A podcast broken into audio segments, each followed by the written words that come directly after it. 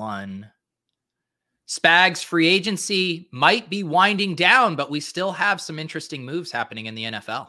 Yeah, DeVante Parker going to the Patriots, a rare interdivision trade going on. So we're going to talk about the fantasy ramifications for both sides of that one. We also got a little Frank Gore guessing game coming up here. The ageless one is retiring. Can I guess all of his headshots or can you? We'll find out in a little bit after this intro.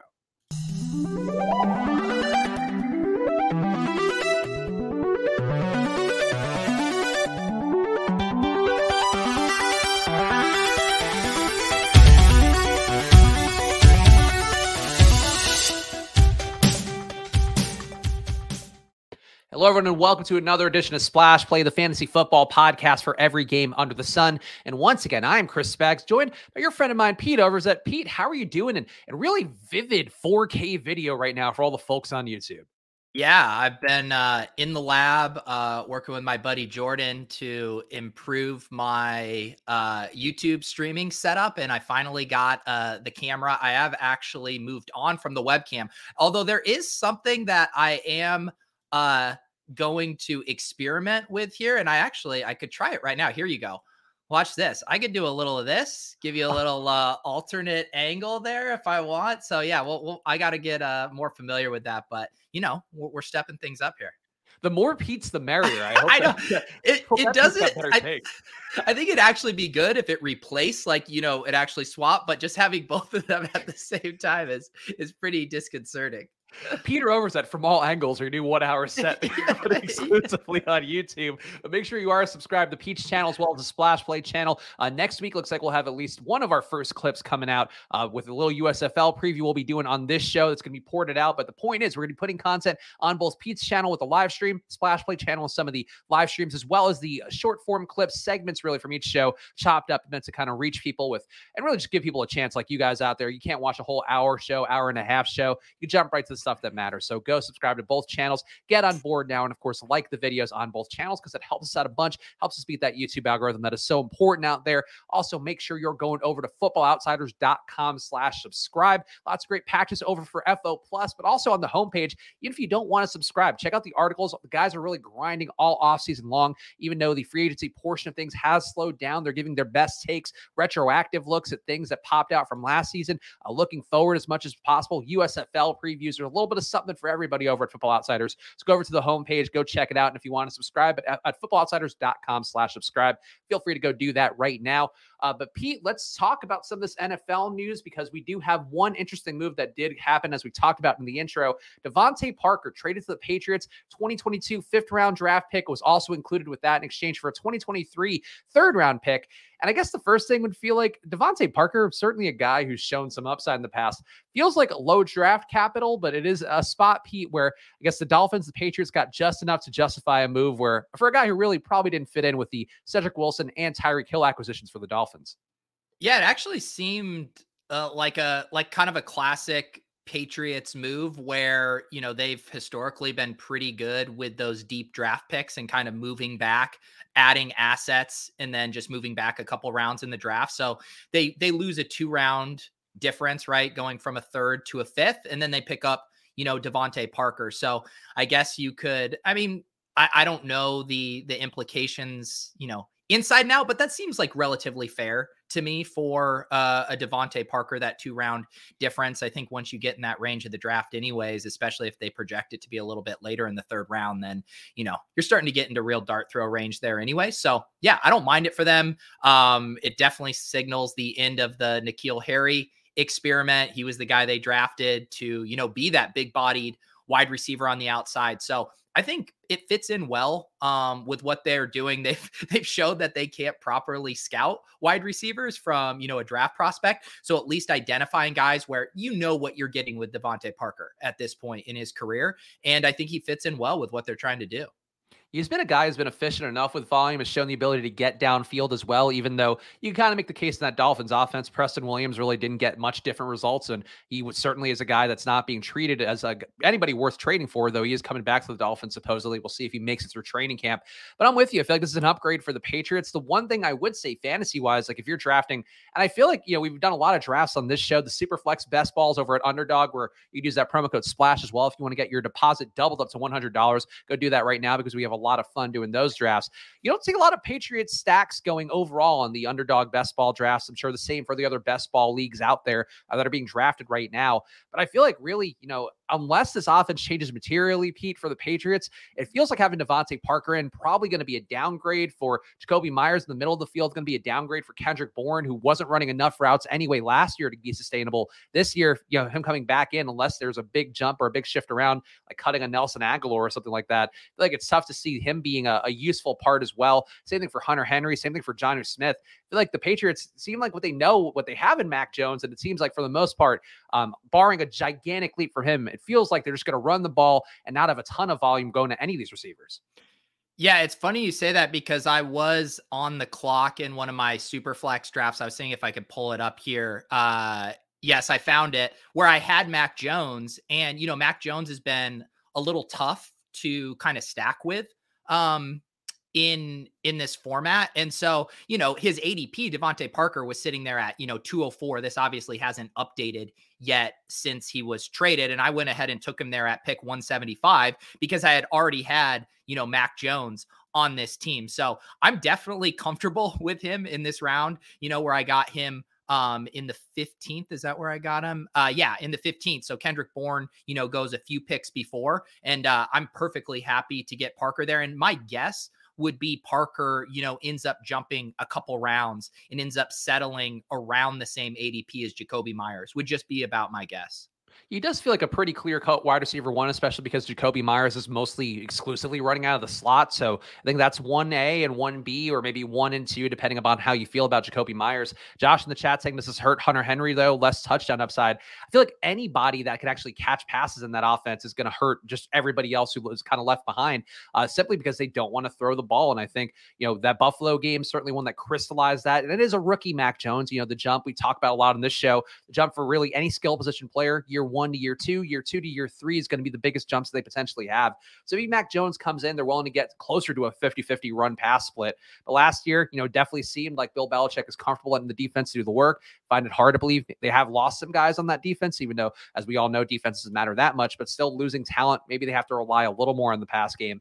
But I just don't have the confidence there. And I agree with what you're doing on underdog. Like, yeah, take DeVante Parker. He's probably undervalued as a, you know, go to target potentially for Mac Jones. But what's it really worth to be a go to target for Mac Jones? I don't really know. And I thought the tweets were kind of funny, Pete, as well, just to touch on them real fast. And Mac Jones tweeted, let's go. And then DeVante Parker replied, let's get it, big dog.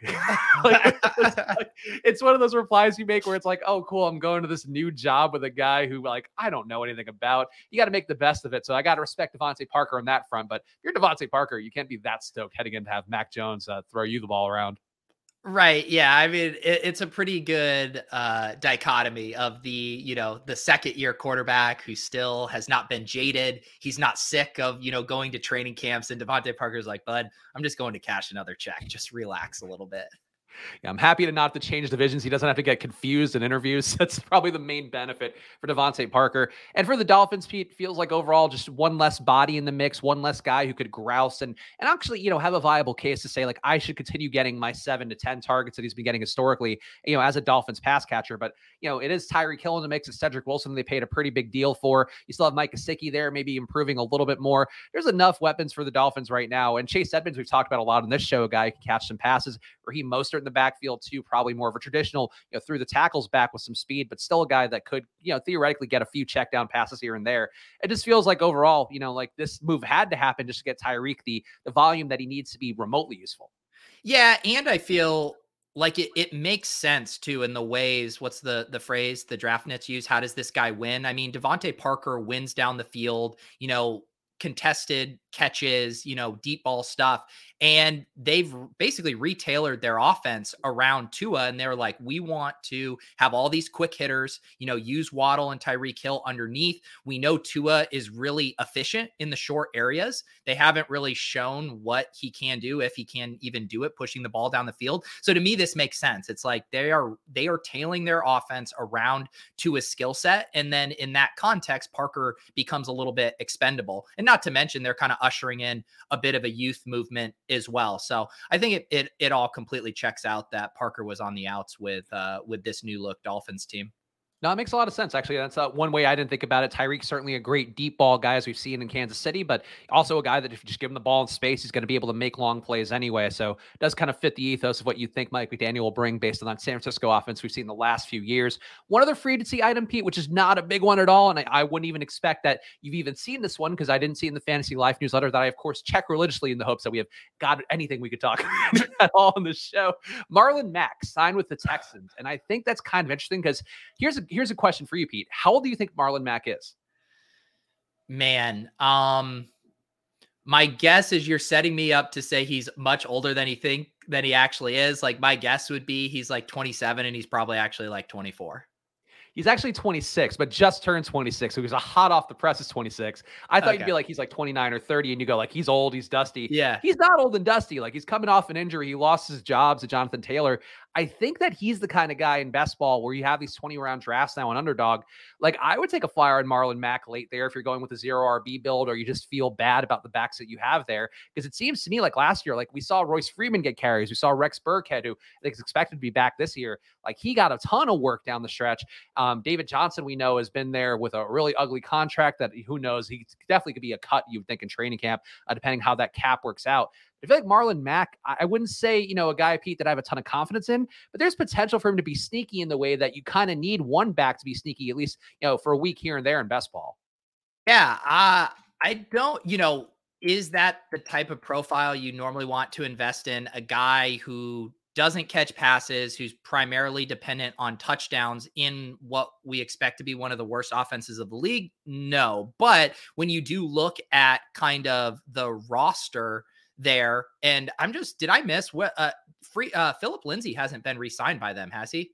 I don't think so. No, I don't think he has either. So that's an interesting one to me because I I did think Philip Lindsay was their best pure rusher. But if if they don't re-sign Lindsay and they were kind of making the choice to bring in Mac, I mean, then the depth chart behind him doesn't look bad at all. You have you know perennial role player Rex Burkhead, you have pass catcher Dare Ogunbowale, Royce Freeman profiles more as a pass catcher too. So I mean, he could be the main guy that's projecting for, I don't know, 10 to 13 carries a game in that offense. But if Philip Lindsay resigns, then it's such a mess that I don't even think uh, I will be dealing with it whatsoever. Also, I think you're forgetting Philip Lindsay actually was on the Dolphins at the end of last year. They had gotten rid of him in midseason. Oh, they did. Yeah. then there you go. But Philip Lindsay's still a free agent, right? Because yes. he's not on yeah, the he's Dolphins. a free agent. Yeah. Yeah. Yeah. Um, he's actually he's 27 and he turns 28 in July, which feels wrong to me too. Yeah, and he was an old because he was older coming out of Colorado. He was a four year uh, guy. But yeah, I I guess like if this depth chart holds, um, Marlon Mack is vaguely interesting as a volume standpoint, but he you know perfectly falls into that category too of just don't you know draft him based on projected volume before the draft because could the Texans take a young running back. I mean, you could probably argue that they should. Um, and in which case, Marlon Mack uh, then becomes basically undraftable if they use any draft capital whatsoever on a running back.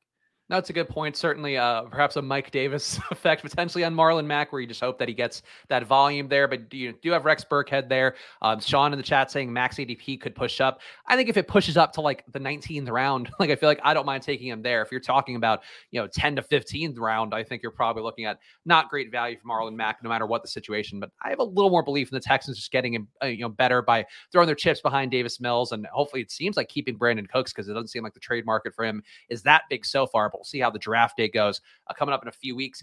And then Colin Kaepernick throwing for scouts in Ann Arbor will be the last news item we have to hit on before we get to the Frank Gore headshot guessing game. And Kaepernick now reportedly willing to accept a backup role. He told ESPN's Josina Anderson. Uh, Pete, if you had to place odds on it, Colin Kaepernick ever getting a job in the NFL again, where would you put those odds? Um, man, it feels like we've had the same news story with him over and over where it's like, oh, they're kicking the tires, they bring him in, and then nothing ever materializes. I guess I would set the odds at like unlikely, but not impossible. So I don't know, like plus 750. I was thinking plus 800. Okay. We're really getting We're good at getting on the same page yeah. with these odds. I think that's the one thing the show has going for it. But I'm with you on that. It feels like a low probability chance at this point. Even the Seahawks, like Pete Carroll has talked glowingly to the press about as much as anybody about Colin Kaepernick. And now, you know, as we saw in our Friday show, uh, we are both big believers in Drew Lock. So why would you bring in anybody else? That's your starter. That's the guy you should be building around and letting throw every pass possible to both uh, Ty- both to Tyler Lockett as well as to DK Metcalf. But it feels like if the Seahawks aren't going to bring in Kaepernick, even as like just a goosing interest in the team at a time where they're probably going to backslide here. I don't know where Kaepernick could go. And I feel like at this point, you know, it's probably better invest, you know, a little bit of time, a little bit of draft capital on younger talent. Uh, you know, it's one of the spots for Kaepernick. I really wish that he did have the job, but uh, DFS Texas playing, he hasn't played since 2016 now. It's not looking great for Colin Kaepernick. And it, and it bums me out, but like ultimately he got the payday. He's doing great social justice work. Like at the end of the day, um, his legacy could be something besides a football player, Pete. And I guess that's that's got to be a positive too when we talk about on this show. Yeah. I mean, it's you know, you start to worry that he's kind of in the the Tebow territory where mm. there's not much actual football you know, related things to talk about regarding him. But because he's such a lightning rod and because, you know, for a lack of better word, he brings in clicks and eyeballs and downloads to stories that, you know, the media keeps going back to that well. So I think you got to be a little careful. It's like you hear these stories and it's like, oh, is there actually, you know, a fire here where there's smoke? And it's like, well, they're probably like us, just trying to come up things to talk uh, talk about and know that Kaepernick will elicit strong emotions out of their viewers you look, I, you know, I very much uh, champion a lot of things as best I can. You know, I believe in a lot of what he did, and I think it's great that he actually, you know, took the lumps to kind of put the messaging out there that he did, even though it was really tough to do that, and certainly not the most well received message, uh, based on the timing and the social climate and all that stuff. And I would like to see him get back, you know, be a backup, get a chance to maybe start down the stretch and have, you know, that storybook ending, at least a better ending than what he has for himself right now. But it just seems unlikely at this point, and you, you kind of got to feel like uh, if you're Colin Kaepernick, I get he, what he's doing. I get he wants to keep putting himself out there, but you got the settlement, you got this other work you can do at a certain point, just kind of got to call it quits on something. And I feel like that might be the case for this. But Pete, it is about time to talk about the Frank Gore headshot guessing game where Frank Gore turns 38 in May, is going to sign a one day contract to retire as a Niner while also going into their front office, reportedly in the personnel department. And I feel like it's worth touching on real fast Frank Gore's numbers here because he is kind of an interesting case, Pete, where uh, most consecutive seasons as a running back with over 500 yards rushing, he's got 16 of those. Most consecutive seasons with over 600 yards rushing, he's got 14 of those. Tied for the most consecutive seasons with at least 700 yards rushing. That's 13 for him. He's the first player with 12 consecutive seasons with at least 1,200 yards from scrimmage. Most seasons with 1,200 yards from scrimmage overall, with 12 of those. Tied for the most consecutive seasons with at least five touchdowns, 11 of those. He's one of five running backs ever with at least nine 1,000 yard rushing seasons, and one of four running backs ever with 15,000 career rushing yards.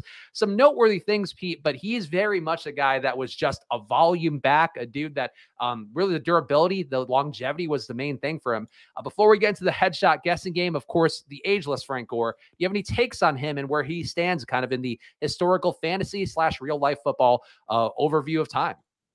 Yeah, I just think it's insane how he was able to hold up. It's almost even one thing if he had this super long career, but was like in and out, you know, missing a season because of injury. But just, you know, he had that stretch from 2011 to 2016 where he didn't miss a game. We're talking about the most physically unforgiving position in the NFL. And I know we're all like, holy cow, Tom Brady keeps playing. But the amount of wear and tear in the hits that Tom Brady has taken over his career compared to Frank Gore. it's it's laughably different. Like it's just nowhere in the same realm. And so for his body to hold up like this is just incredible. I, I I'm trying to, you know, you don't want to be too hyperbolic, but thinking through like great feats of human accomplishment and Frank Gore having this long of a career at the running back position, I feel safe to say we will never see that ever again. Like, and that's with evolution happening and guys getting bigger and faster and stronger and modern medicine and better helmets. Like, I still don't think we will ever see someone at the running back position have this long and successful of a career. Yeah, I think based on the way the NFL just treats running backs overall, it seems unlikely. It's worth pointing out Football Outsiders actually last year, I think, did an article talking about the Hall of Fame debate around Frank Gore. He only cracked their top 10 in rushing DVOA once in 2012, it was top 10 in defensive yards above replacement three times, uh, 2006, 2012, 2014. So really, you're looking at a guy where the main skill was that availability, was what Pete's talking about, just being able to do it year after year. And that's something I tend to believe a little bit more. Like a guy like Ezekiel Elliott, I know we are on this show is really a fantasy community community overall. I think we all talk about Tony Pollard's more and go like, yeah, he's more efficient. He looks better. He's got more burst. Really, everything you would look at, it does tend to favor that other back. But sometimes there is a skill in just you know being able to handle volume and stay out there on the field. And I feel like that's where Frank Gore really does excel. Um, so you got to give him kudos, but ultimately just one of those guys that was a lot of right time, right place, and certainly some fond fantasy memories. I'm sure if you ever rostered him in his younger days. But Pete, do you want to introduce the headshot guessing game here, where Pete did a lot of legwork getting this one ready to make me look like an asshole because there's no way I'm going to get probably any of these right.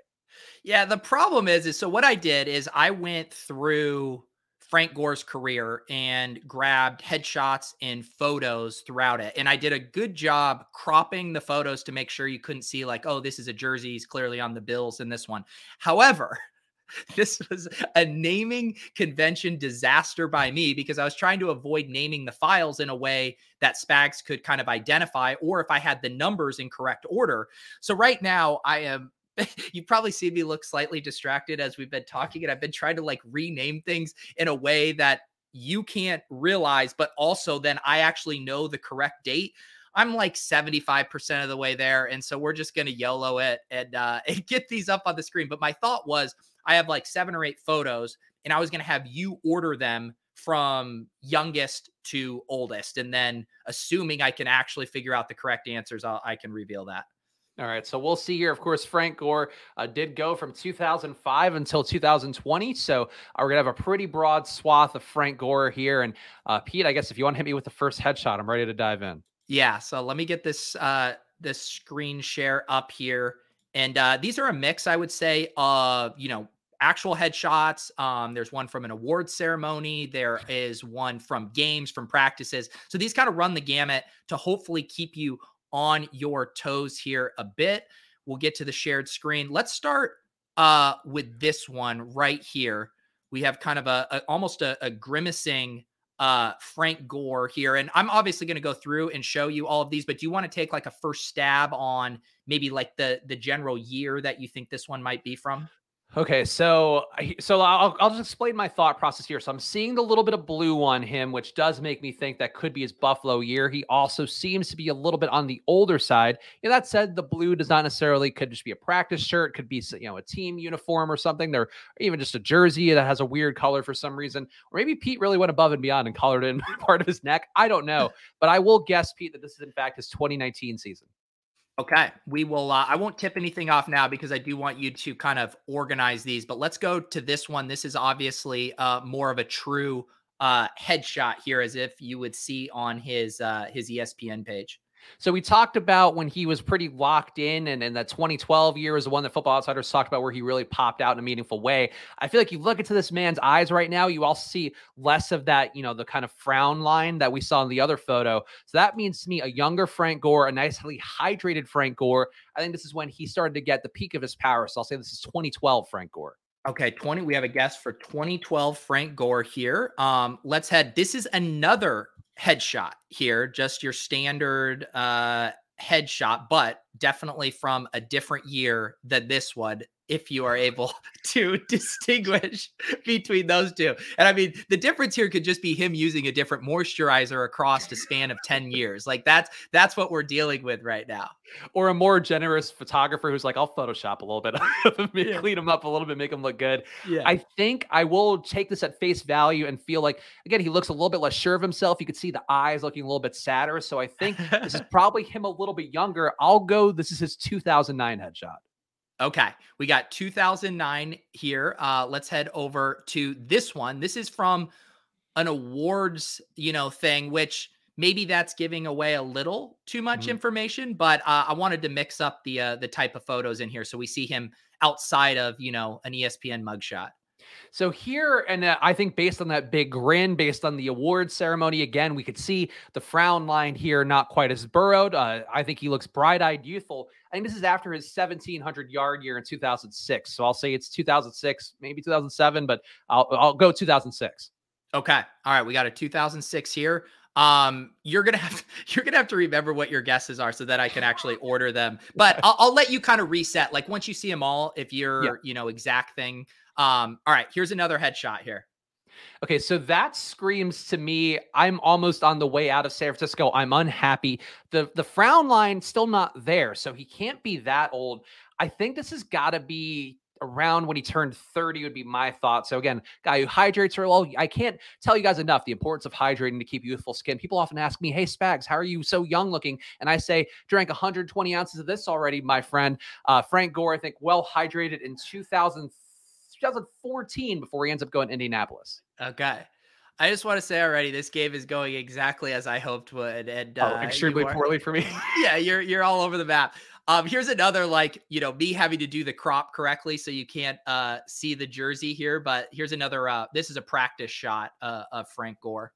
So you're starting to see some whites develop in the hair, which does happen, of course, as we get older. Uh, I would say also looks like he's working hard in the sun, and to me that feels like a Miami year. So I'm going to go 2018. All right, we got a, a more contemporary guess here, 2018. Um, all right, here's another. We do get another smiling Frank Gore. Obviously, uh, not a lot of photos of him smiling. So this is a, a rare occurrence here. So the issue here is the teeth look like he uh, had a poor hygiene stretch. Perhaps that feels like it's reflecting getting older. But now, uh, may, maybe, but he's still smiling, so it can't be his Jets here. you would think. Uh, so I will go. Perhaps is the tail end of his Indianapolis run. I'll say this is his 2017 uh, last year with the Colts. Okay, we got a 2017 here. Um, let's go. We got two more here. Another smiling one. Maybe we were giving uh not giving him the benefit of the doubt for being uh, all smiles here. Man, see now this looks like I mean again based on the neck roll there this does kind of look like a buffalo uniform but I'm not confident enough to go with that. But you know, maybe maybe this is a thing where Pete threw me a little trickster, uh, as of course as Pete sometimes does, or as I like to do to Pete on this show. So let's say this is actually also his 2019 Buffalo season. Okay, we're gotten double dip here. See if I can throw you for the loop. And uh, here's the final one here. This is obviously uh, another headshot here. Okay, so again, frown line less prominent, but also I think that at this point, Frank Gore has made a lot of money. Certainly, he's got you know influencer culture beautifying us all. I, but also the stoic face. There is no joy to be seen in this man's face. Just a pro clocking in, punching that clock, hitting the lunch pail. Frank Gore. This is his 2020 Jets season. Okay, all right. Now I do think, if I remember correctly, you did get. I think you only got one right on the nose. Um, do you want me to tell you which one that is, or do you want to take a stab at now ordering these? Oh no, I, let's let's just go. I guess honestly, we have enough time where I guess we could. Um, no, ordering them seems too tough to jump back to back though. But I'll guess which one that I got correctly. I think that it was the Buffalo one where he had like the white kind of neck roll. You know what? It's this one that you got correctly. This oh. is his shot from the 2020 Jets, the the most recent one here.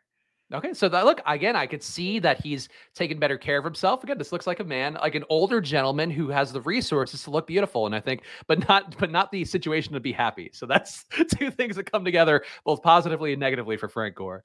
And now I will show you um, the the thing that inspired this segment was um, these two photos. So this photo is from his first year 2005 okay. with the 49ers. So, you know, to do our full comparison here, we have actually I have one with with both comparisons that you could see of why this is just so incredible that over the course of 15 years, you know, basically nothing's changed. I guess a little less defined of a jawline there mm-hmm. in his in his later years, but otherwise, I mean, pretty tough to tell the difference. So here's the thing: Do you think that his head was fatter in 2005 because he's also you know he's got a little bit more of the chubby cheeks, the youthful uh, appearance there, or is it that because he's been playing so much football that his head is actually compressed slightly from the helmet and possible concussions he's been suffering every year?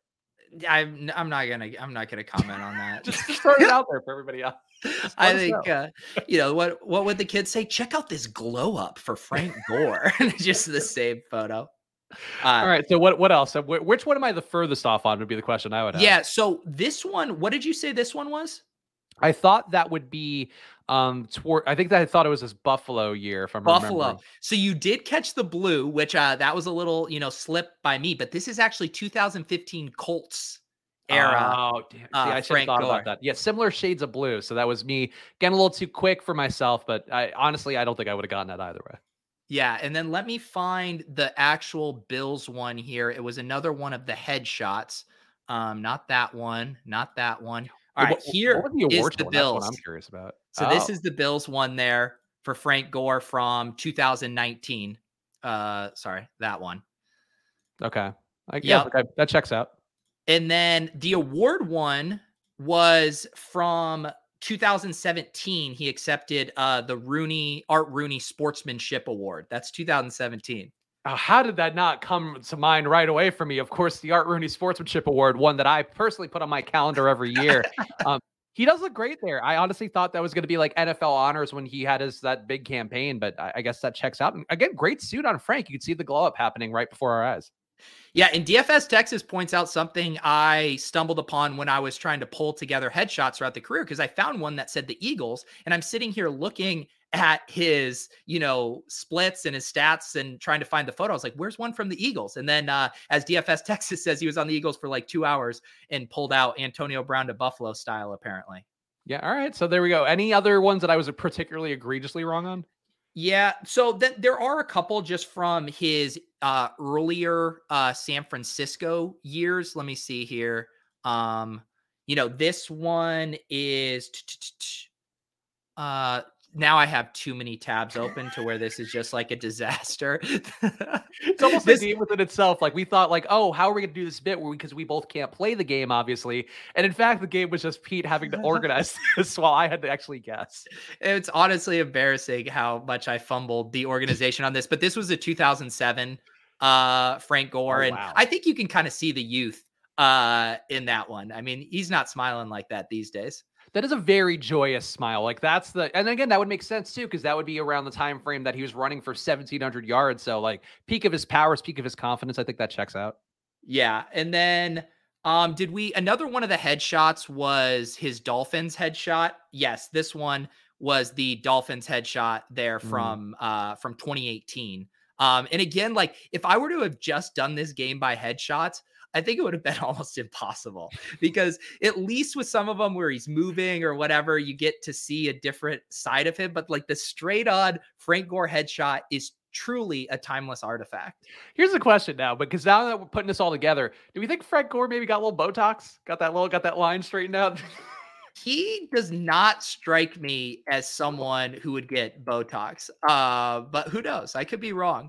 Uh, this is a fun suggestion here from uh, our guy FF Doom. He wants a side by side neck comparison with Davis Mills. I can do this for you. One sec.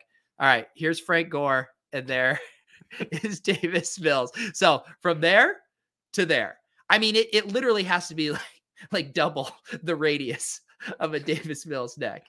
Frank Gore with a real chode neck for sure. A little I mean- short, a little thick, of course. Would Who's be- the other one? Mike Glennon is the guy guy with the super uh, skinny neck too, right? Yeah, he's got the the toys Toys R Us giraffe kind of neck going. Yeah, I mean, let's see here. I mean, yeah. So Yeah. Frank Gore, two necks. Uh, when he uh, when he eats, it's for two necks. So uh, congratulations to Frank Gore on a truly incredible career. Even some people in the chat were just wondering if they missed news about him re-signing with another team. And will anyone be shocked if in September Frank Gore's like, yeah, you know, I had a change of heart. I'm bored, and uh, I want to be the Houston Texans starting running back. Well, he is in the Niners front office now, as we talked about there, because I think some people are confused by me saying he signed with the Niners, signed a one day deal. But like, what if you know, let's say Trey Sermon injured again, Elijah Mitchell uh, injured again, Frank Gore called out of the personnel department to come in. Uh, behind that Niners offense, though, like he's probably getting you 900 yards if you gave him enough runway. Yeah. I mean, Adrian Peterson has been was kind of um you know, he obviously had, you know, higher highs as uh as far as his, you know, per season rushing And numbers lower lows. and lower lows. Um but you know, he, it was almost like it's like whack-a-mole with those guys. It's like right when you think Adrian Peterson's done, he pops up on another team in his rush in their leading rusher. Um it does feel weird to say goodbye to Frank Gore and uh I'll be curious to see uh what he does with his time for someone who it seems like couldn't fathom doing anything else other than playing football. I mm. assume that that's going to be a tough transition for him. Yeah, so shout out to Frank Gore, and uh, hopefully he has some success uh, breeding new running backs for the San Francisco offense that I'm sure is in desperate need of them with their seven deep rotation that they have that they could deploy at any moment. And Bolek here also implying that uh, you know Pete here saying new camera we showed in the beginning part of the show saying you're looking good. Perhaps Pete also hitting that Frank Gore Botox. Yeah. Botox for bros. Frank Gore's first line of, of medical. Yeah, now you can see every one of my my blemishes and imperfections. I did think I had a little bit of a zit here above my and So yeah, this camera's not too forgiving. I gotta up my uh my routine there. So. I gotta respect that because I go the other way where I actually slather Vaseline on the camera like Diane Sawyer back in the day to get, just look a little bit better for camera. A shot in hell of being on TV at some point. Uh, but Pete, I think your camera looks great, and you and Frank Gore, ageless wonders. I would say. yeah, please. I although how wait, how old is Frank Gore? Uh, Frank Gore is 38 now. Okay, that is that's honestly incredible that Frank Gore is. Uh, yeah, he's about to turn 39 in May. I'm turning 35 in June. So just just four years separating me and Frank Gore in age. Yeah, Frank Gore is a year older than me, so I would say that uh, you know I think we both hold youthful standards to ourselves, and I think that's where. Uh, I, and again, I have less concussions, and my head shape has mostly retained its form. So I think that's where one one category, Pete, that I can outclass Frank Gore. yes, and that and that is it. Otherwise, we are going to remain firmly outclassed by Frank Gore. All right, so we got about 20 minutes left in the show. We might take a little bit less here, but the USFL starting up next weekend. So we promised on this show we are going to be there for the USFL. We've talked about some of the accounts out there. They're doing a great job tracking it. Cody Main, the director of niche sports over at ETR, our friend, I think we should try to get back on next week uh, once he does a little more info digging for himself. Justin Freeman over at Run the Sims, also doing a great job putting some stuff together. The Optimizer, I know, is ready to go for the USFL. Bryan Knowles over at Football Outsiders has been going team by team previewing these with precious little information. So make sure to go check out the Ramblings tab over at Football Outsiders if you want to catch up on his previews. But Pete, the USFL is coming up, and we talked about it before the show. Without salaries, I don't really know even what we can hit on at this point, besides the rule changes, besides some players to watch, perhaps based on the depth charts that we know of, rumor mongering out there. But where are you with the USFL? Because I know tomorrow you said you're putting out some of your USFL previews with a little more depth for everybody out there. Yeah, I got a I got a bunch to to get together on that, but I'm I guess I should also mention here I'm going to be uh, spinning up a new YouTube channel for non live stream content. So this will remain your home for all of the live streams, uh, but wanted something for uh, videos that let's just say I spend a little bit more time on working with an editor. And so the first one I took a crack at was a DFS and betting preview for the USFL. And so, yeah, you can keep an eye out for that either tomorrow, maybe Wednesday at the latest. But like you said, it was actually hard to put that together because you can read between the lines. There's some, you know, you can look at coaching tendencies, you can look at how some of these players performed in other leagues, but we truly don't know until these guys hit the field. And I know with the XFL, I mean, the betting lines changed dramatically just after a week or two because everyone right now, the Michigan Panthers have the shortest odds. And I think they literally gave them that just because they had the 101 pick and took Shea Patterson. But it's like, is Shea Patterson better than Jordan Ta'amu? I, I don't necessarily think so, but like we won't know until we see how these teams function. And that's what makes this such the Wild West. And, you know, we're going to see that, like you said, we don't have salaries yet. I remember with the XFL, it was like Sammy Coates, right, was the one mm-hmm. super familiar name to everyone. They gave him like a $9,000 salary and then he did nothing for the rest of the league. So there's going to be so much reshuffling based on, you know, whatever our preconceived notions are or however you want to handicap it.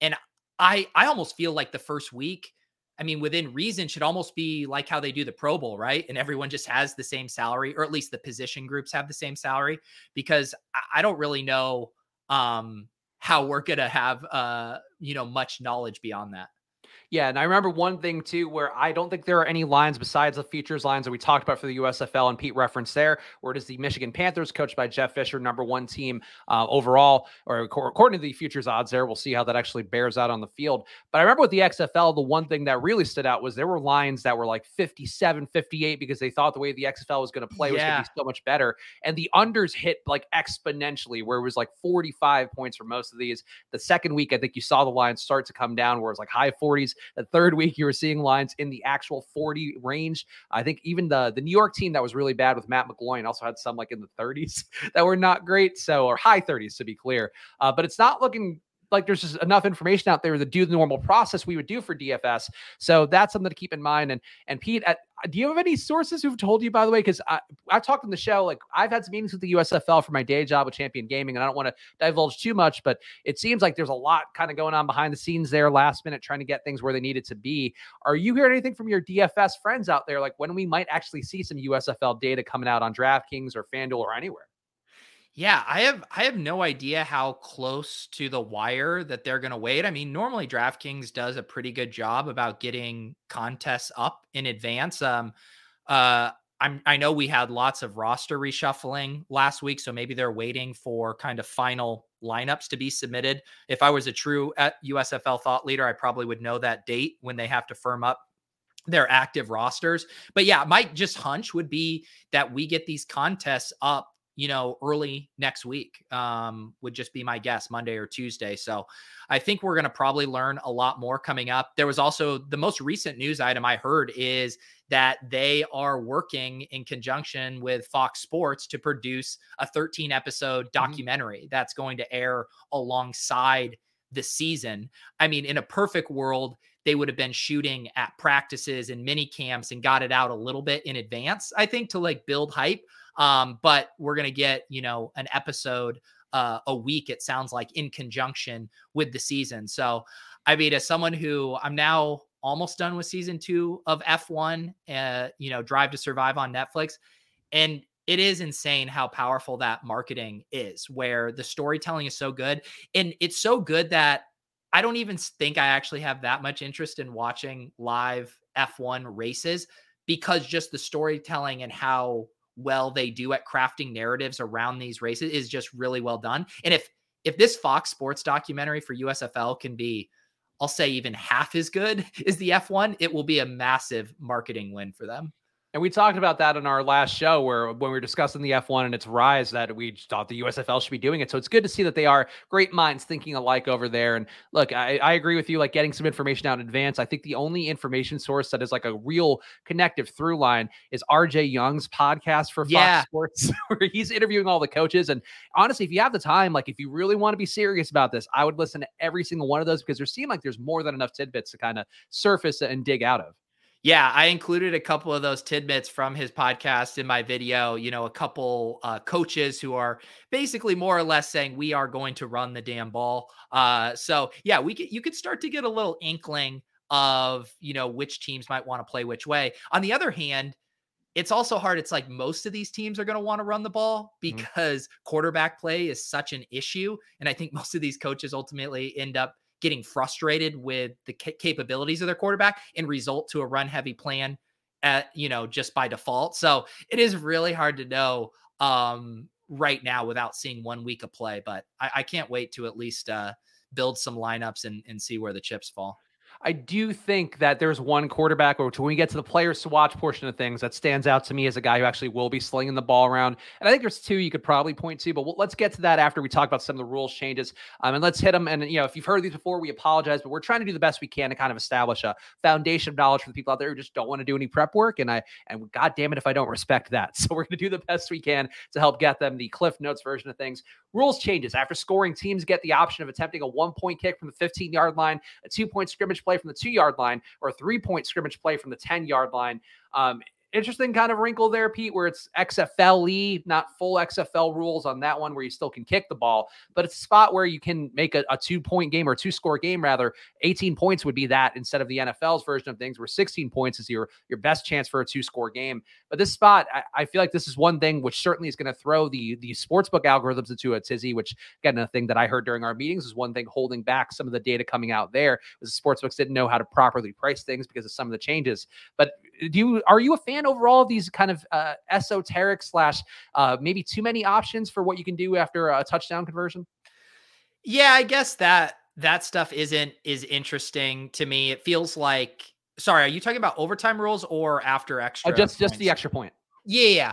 You know, I, I to me it seems like just get rid of um any kicking and then just have like just have it be a standardized two point you know mm-hmm. conversion where you have to run a play to me that's all you're really trying to accomplish is just avoiding the boring kicks i do like how they have um the ability if you want to retain possession obviously and the NFL, it's just an onside kick is your only option, but they have the ability to run a play that's essentially a fourth and 12 play from your own 33 yard line. If you complete the fourth and 12, you just get to continue on with the ball. So anything that's pushing these guys to be more aggressive, I think is better. But even in the XFL, I mean, I don't know if you remember this like I do, but it seems like even with these excuses to be more aggressive, to go for two and three pointers, to go for it after scoring a touchdown, these guys will still kick. They'll mm-hmm. still punt it off. It's just like sometimes these coaches have this old school safe mentality so ingrained in them that they can't shake it even when the rules in the GTO is begging them to do so. Yeah, and I know with our research over at EdjSports and Football Outsiders, we you know we have the first simulation model for the NFL that's ever existed, and it also accounts for some of the various other wrinkles that other models might not account for. Like you probably want to go for it more often than not, and that's sort of the issue with coaches kicking and why Brandon Staley was so exalted for the analytics guys out there. Like you want to go for it more often than not. Pete, I actually have a pitch for you, and this wasn't part of the idea. What if instead of so like let's say they have to go for it, they can't kick for the extra point, but instead of like it being oh you bump back to the ten yard line for a three pointer, what if there were just areas on the field like a like a rock and jock kind of thing, or in the end zone where if you get into that part of the end zone, then you get three points instead? I think that'd be a lot more fun. Probably a little too deviation, uh, too much of a deviation from traditional football, but that's the kind of thoughts I'd like to see. Yeah, and I think our hope for that stuff is probably way more XFL, where they are willing to be a little bit more edgy, where you can kind of tell USFL is like, all right, we learned a little bit from the XFL. We saw what stuff got you guys excited, but we still uh, want to be this, you know, you know, very familiar version of football in a classic version of football. So I don't think the USFL is going to be where we see them really push new ideas and on the frontier of of rule changes. I think they're going to end up playing it pretty pretty tight to the vest. And I'll keep saying fan control football. Where are you at? Where are you guys? Where are we making the rock and jock version of this? That's what I'm wondering. But uh, maybe we'll find out when their stuff gets going as well. Um, once a team has declared their choice, they can't change their extra point option. And also, if a touchdown is scored by either team, they would get the points for it. So if they get picked off and you're going for a three pointer, that team can return it for a three pointer of their own. Onside kicks come from the 25 yard line. This one's kind of interesting, Pete. So instead of onside kicking normally, you can also run a fourth and 12 play from your own 33 yard line. If your team gets the first down and keeps the ball, if it fails, the defense gets the ball. That's like gambling built into the game itself. I don't know any coach that would ever go for that, but I do like that it exists. Yeah. I mean, obviously, depending on, you know, those end of game situations where you're otherwise forced to do an onside kick. I mean, I would say the probability of converting a fourth and 12 is, is much greater than the probability of you know, completing an onside kick. Although maybe the data shows otherwise. I would just assume that would be easier, at least for mm-hmm. NFL teams. I think once you factor in the quality of quarterback play and how much these teams like to run the ball, and a defense knowing that they can basically create a shell of a wall, you know, right at the at the 12 yard line. Maybe it is you know, much, much harder there. So I, I like having that. Uh, if anything, I would like if it was even a little bit easier to basically bait them into it. Maybe if it's a fourth and seven and just be like, we are begging you to go for it at all times. And then that is a win win because even if they don't get it, now the other team has a short field which would theoretically result in more scoring, which is ultimately, as fantasy players, what we want, right? We just want as many scorers as possible. Yeah, and you're also just generating one play that's high action, which you know an onside kick can be. I know some of the data that we have too suggests that it, like if you had a 50% chance or a player who could give you a 50% chance at an onside kick every time, that guy would be the most valuable player in the league. I think it's probably the same philosophy there. Uh, GM Shorty stuff. Why does a new league pay for kicking? Have to pay all those players for special teams, so we can scream at the TV for not going for it actually a pretty valid point there, both from a budgetary standpoint and a football enjoyment standpoint. Uh, would you support Pete? And, and, you know, we just saw Pat McAfee at WrestleMania yesterday have a great showing. I don't want to speak ill of the kickers and my old my old pal Pat, who uh, one day I'll call in that favor, get him on Splash Play. But I feel like that is something that would make a lot of sense. I would just feel bad for the kickers losing those jobs. Right. Yeah. It's uh it's one of those tough things. Um I uh, we should just pull up a little bit of the clips because I, am not like a wrestling guy. You're you're far more into uh, wrestling and wrestling history than me, but like McAfee is he's just electric with this stuff. it's it's honestly absurd how good this was. Like it made me want to watch some more wrestling. I mean, he is the most, he was honestly one of the most over guys of the entire weekend in terms of crowd reaction. He came out to Seven Nation Army, um, and like the whole crowd's doing the oh, oh, oh, because oh, like a just a brilliant move by Pat in the first place. He said Pat pouring beer into his face. Hopefully, we don't get copyright struck like we did last time. We tried to review yeah. WWE clips. Uh, but if for anybody out there, Pete, not a wrestling fan, uh, it's worth watching that Pat McAfee match, even though they had him then lose to a 80 year old Vince McMahon and like a really he should not have been doing anything. Would be the first part of it. Uh, but Saturday show was really good. It was a fun one. And if for any wrestling fans out there, Cody Rhodes debut was one of the best things I think I've seen hey. WWE do in years. Hey, God, I found the clip that I actually wanted to wanted to play. Oh, which one is this one?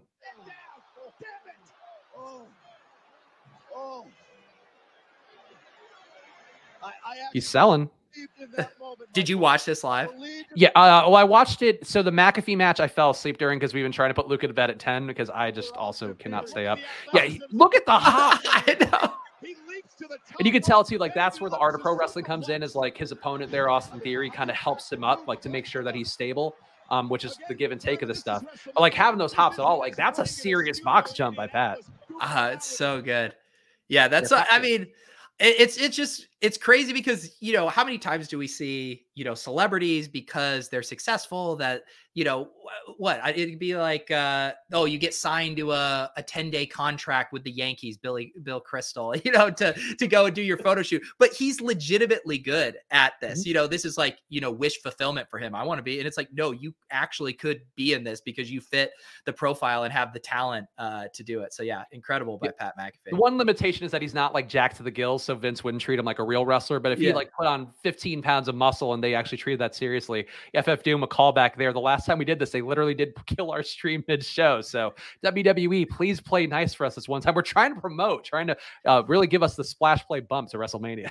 Yeah, they'll they'll surely uh, demonetize it with, but whatever. But yeah, the last time we did it, I think it was because we were watching mm-hmm. on YouTube. And so their flag algorithm for that must be so strong that they just shut it down in real time. I'm just guessing that their algo isn't quite as good to shut down a, a version from Twitter, but they'll, they'll come for us. They'll be knocking Fingers at my door here. Yeah.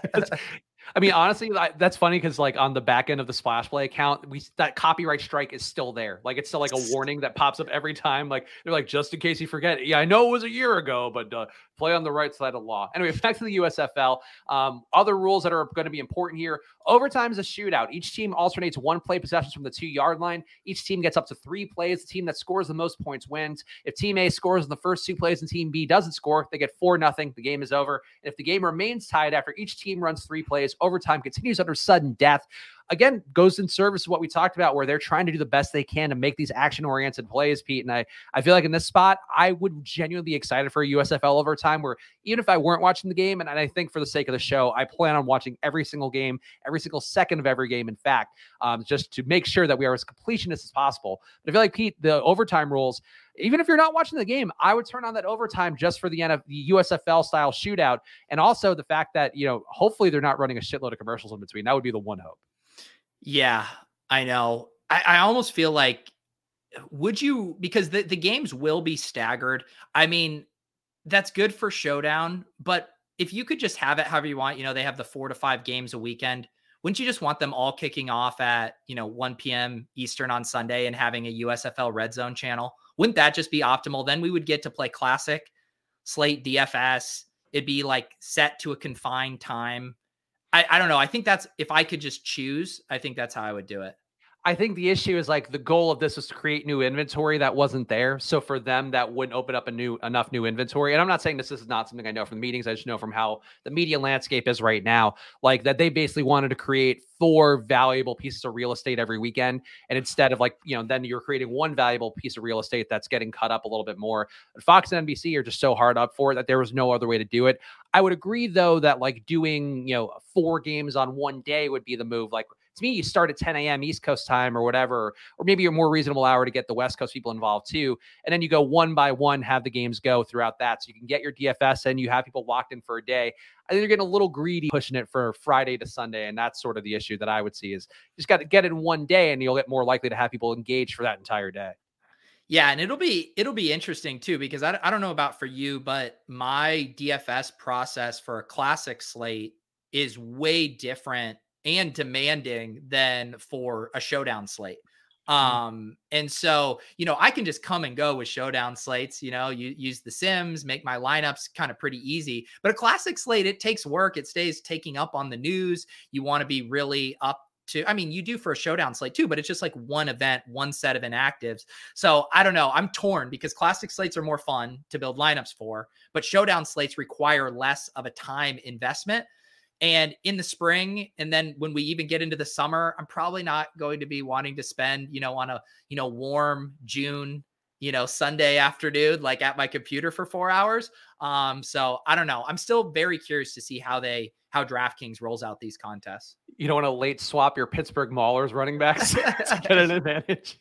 no, Please no. Speaking of Pete, I think we should talk about a few players to watch, and hopefully these will get a little more sturdy as we go on. But I'm going to give full credit again. Cody Main over at ETR doing a great job. We had we loved having him on for the Pro Bowl. I really thought he added value to the show and gave people, myself and Pete included, a real chance to win money doing that. And some people I know did actually. I think pretty much everybody was watching the show who played that slate ended up profiting based on the advice Cody gave. But Cody was tweeting out some stuff about the Pittsburgh Maulers and their coach Kirby Wilson, who's made clear that he wants to run the ball. And then they cut an XFL name that people will know, De'Veon Smith. And I would assume that they'll prune this guy off of the actual rosters for whenever DraftKings or FanDuel or whatever uh, puts out their stuff. But instead, it's going to be Garrett Groshek, who Wisconsin fans may know as a, a, bootleg Peyton Hillis type, I guess would be the best way to look at it. They called him Derry Sanders. But the guy that they signed instead of De'Veon Smith, Madre London. Uh, did you see the tweet from from Cody Pete? No, I'm behind on Cody Main tweets it's honestly work. Go check out C Main Seven if you want to get your XFL briefs real fast. Like I, I think you should read the ETR articles that'll come out. You should read the FO articles, all that. You just want to see the highlights. Go check out Cody's feed. Uh, so Madre London played in the Euro League for the Cologne Centurions. He averaged 218 rushing yards per game. That included multiple 300 yard rushing games. Which you want to talk about a workhouse workhorse back, Pete? That is definitely going to be one Madre London. That's uh that's incredible. I, I always love there's always some of those um I'm trying to remember the name of the player. He was um he went to Azusa Pacific, which is a school I know because it was in the same conference of like uh small California schools. We were in AIA at the time and he ended up um, landing, I think it was on the Bengals, but he had like an absurd, like average 275 rushing yards a game. It's always hilarious when these guys come from the small schools um, and then are just so much more talented than their competition that they just literally can't be stopped. Um, so yeah, okay, I just I just found that tweet from Cody. I could pull that up here. This is uh, this is pretty wild. 6'1, 220. Uh, running 1120 more yards than the next closest rusher. So just like a massive talent gap there. And you talk about, you know, like football outsiders, like we're not going to have DVOA for the USFL because you don't have the historical data to compare it to. But you're seeing there, like that's sort of telling you the story about him compared to what the league average would be, or even the top of the league, a thousand and one hundred and twenty yards more than the next guy. Like that's a gigantic gap. And this guy played at Tennessee too, in Michigan State. Madre London did. I like I'm curious to see what the price point is on him because he's being added late. Maybe there's some weird things with pass protection that doesn't get the full workload. I've never seen numbers like this besides like the old Derrick Henry high school like clips that they break out. And this is a pro league. Like this isn't even like you're talking about where it's like small college ball. Right. Like, it's it's European league, but it's still like a pro league. Yeah. We will see. We will see if it translates here. Uh, if there's a correlation to dominating uh, European uh, teams. Who is the guy? Uh, I even have a piece of his merch. There was. Do you remember the guy on the Vikings? He was German. It was uh, uh Boehringer. It was like Moritz Boehringer. Do you remember him? R- vaguely rings a bell, but honestly, not enough. He, yeah, he he ended up on the Vikings, and he just had like a really insane, um, like combine numbers. Um, Moritz Boehringer here, yeah, he was a German for, professional tight end. Uh, he was drafted by the Vikings in the sixth round of the NFL draft, and he was just such this, you know, anomaly of a, of a guy who could come straight out of Germany uh, to be in the league. Ultimately, didn't pan out, but he was 6'5, uh, 250. And I think they drafted him actually as a wide receiver and not even as a as a tight end. Interesting. Yeah. So I mean, look, there's going to be a lot of anomalies like that in this USFL season. Do you have anybody you want to offer up as a player to watch, or do you want to save it for those sweet clicks you're going to be getting on your videos in the coming days? No, I can give I can give a tease of you know some of the players that I think are interesting. I, I think the Philadelphia Stars um, exactly. Have, yeah, I think was, Brian Scott's gonna be the best QB in the league. Yeah, and I was like, Brian Scott seems like he's to be solid, but then even then they have Jordan Sewell, who's six six uh, and runs a four five forty, which is pretty impressive, and then Brennan Eagles, who's six three two twenty and runs a four five five. So those are both like that's like a Mike Evans and you know an old school like Dez Bryant type build in those two receivers. So it's hard to get that kind of size and speed. Obviously, they're in the USFL for a reason and not in the NFL, but that has me very intrigued uh, what they could do uh, with those weapons on the outside.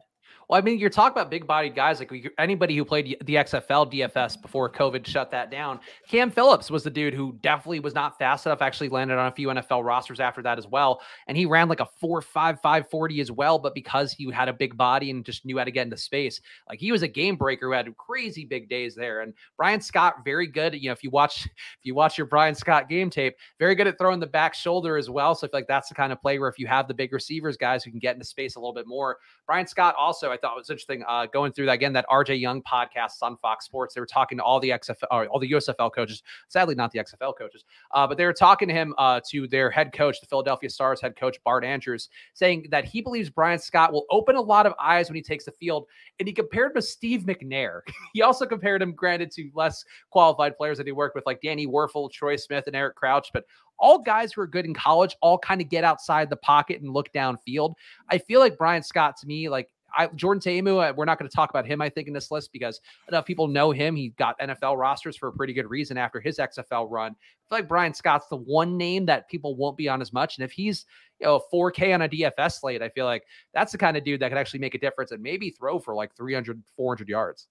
Yeah, here was another nugget I unearthed about Brian Scott. He once uh, beat out former NFL quarterback, you might remember Zach Mettenberger, hmm. for a starting job in the spring league. So I mean, this guy has already shown that he can beat out, you know, NFL level talent to be the quarterback. So that's all I needed to hear about uh, Brian Scott. I'll also throw in a name here, another running back for you. Of course, of the Splash Play official team, the New Orleans Breakers, TJ Logan, uh, recruited by Larry Fedora to UNC when he was there. Now he's on the same team as him. They do have another running back in that stable of Larry Rose, but TJ Logan, a guy who ran for over 3,000 yards in high school, was a highly recruited prospect. Uh, I saw on the podcast with RJ Young Fedora was talking about uh, just how his ability just to get both in the rushing game as well as the passing game. And I feel like that's something that could benefit pretty well. So TJ Logan to me is another name to look out for. Uh, Pete, anybody else that you want to throw into the mix here that you feel confident enough to throw into the mix? I guess is the bigger question. GM Shorty says, hand in the dirt USFL takes thin part of the sports here. Hey guys, um, we spent 20 minutes guessing uh what year certain photos were of Frank Gore from his career. So to answer your question, yes, GM Shorty, it is the thin part of the sports year. We the thrive on the esoteric. That is what this show is about more than anything. Yeah, but look, man, um, you know, when you're at the bar this weekend and your buddies are all talking about the USFL, we are equipping you with this knowledge to be a thought leader in this space. And so you might not think that this information is going to come in handy, but it will and uh, you'll be the stud of your friend group because of it. Um, you got anybody else? Because I got one more guy I would throw out as, with some confidence. I, am gonna I'm gonna keep keep. I don't want to give up too much of mine. You, my my takes are gonna be in in my video, so you can you can give out yours. I gotta leave a little little uh tease for the people. All right, well, fair enough. So I'll give one more guy, and of course, we are going to dig in deeper next week. Hopefully, get a little more news out there. Will be the hope. Maybe it's some actual depth charts. We'll find out. Houston Gamblers, so a team uh, coached by Kevin Sumlin, a man who has had a lot of good spread offense throughout the college years in this spot, JoJo Ward is the fastest guy on the team and might be one of the fastest guys in the league of 4 4 40 time out of Hawaii. Our guy Bryan Knowles on Football Outsiders pointed him out. And it jumped out to me because A, you know, spread offenses, we know that's actually what happened with uh, the, the Houston Roughnecks offense back when they were in the XFL. They were a spread slash run and gun with June Jones. Similar principles to the Kevin Sumlin offense. And JoJo Ward running out of the slot, a fast guy, a small guy too. They don't really have good outside receivers. So JoJo Ward, a powerful name, eight letters, Pete, and I think uh, could be the dude that actually could be a game breaker in a, a league like the USFL, where you're just not going to have that back end speed you have in the NFL that you know would make a guy like JoJo Ward completely unusable. Yeah, um, and uh, they also have uh, Isaiah Zuber, who uh, bounced around on the uh, the Patriots for a little bit. So um, yeah, and I, I mean that's the team I'm ultimately um, most excited about. Um, well, actually, I would say the Bandits are probably the team just because of Ta'amu. Mm-hmm. But uh, I think I just want the Gamblers to be good because they have the best name in the league.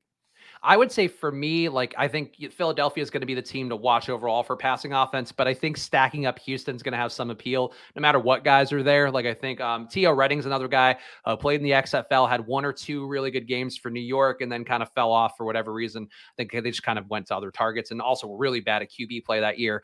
Uh, but Teo Redding's another guy that I think could have some value, but I think you know there's some offenses that are a little more predisposed to pass. Try to lean on those guys, and we'll hopefully know some of the chalkier running backs. I'm going to throw in one more player, a QB, who apparently could have the best shot to actually start out of all the the number two drafted QBs. Uh, J'Mar Smith is a guy who played for Skip Holtz, can run. Uh, Football Outsiders again believes that he has the best chance to be the second QB drafted who could start, and I think that's uh, the starter. There is Alex McGough, who actually was drafted by the Seahawks, has a good pedigree, but has shown some inability to pick up the the playbooks in the NFL level. J'Mar Smith can run, can g- give you that double tiered value where a lot of people look to Jordan Ta'amu for that stuff. J'Mar Smith could be a guy that offers some value, and I think Pete, you know, we did this bit on the show, but literally I could say any other player name, like I can make up a name right now, complete creative player mode, and give a credible argument for it. And I feel like people would go like, "Oh, why is this guy not on the? why is he not on the DFS slate?" And I think that's where we are with the USFL knowledge right now. Yeah, it's gonna be the first the first week or so is gonna be a shit show, but it's gonna be a wonderful shit show, and uh, mm-hmm. yeah, I can't wait for it. And we will be there for it. And we're going to do some lineups on the show. We're going to give our picks. We're going to do ride or dies for the USFL. We are doing it all. But GM Shorty stuff, I think, closing us out pretty well. Spags and I will be at home with the kids, wondering why we know so much about JoJo Ward. Luca got his first WrestleMania. I'm excited for him to get his first USFL slate. I think this is an important run to be having a youth in your life. Yeah, I mean, you. What do they? They say you always remember your first USFL slate. Um, and I wasn't old enough, you know, to enjoy the first round of USFL. Um, but I'm not going to miss this one. Our guy Josh also said, Are you guys going to be the thought leaders of doing the first season long live on your show? I wish that we could do a USFL season long. Like, I, you know, I was quietly hoping Underdog would find a way to do a best ball for it. I would gladly be there. The issue is like, there's no software that exists that's doing it. And that's really the only limitation, Pete, is our imagination. Yeah, I'm sure that would have been you know, we we sometimes forget we are in a bubble as far as our appetite for some of this stuff, and probably not the best use of underdogs time to spin up a database in a in a draft for USFL. But who knows if the interest is there in this, you know, sport um, you know, continues to grow. I think it I really think if it weren't for the pandemic and weren't for the XFL having to shutter, like I think this season would have been like a moment they could have built on their mm-hmm. inaugural mm-hmm. season last year's before it got canceled. And then heading into this year could have been really big, I think. Um, and now we kind of have to start from square one. So maybe in a year or two, uh, this spring league football will get to a point where the sites are willing to start to provide more of that.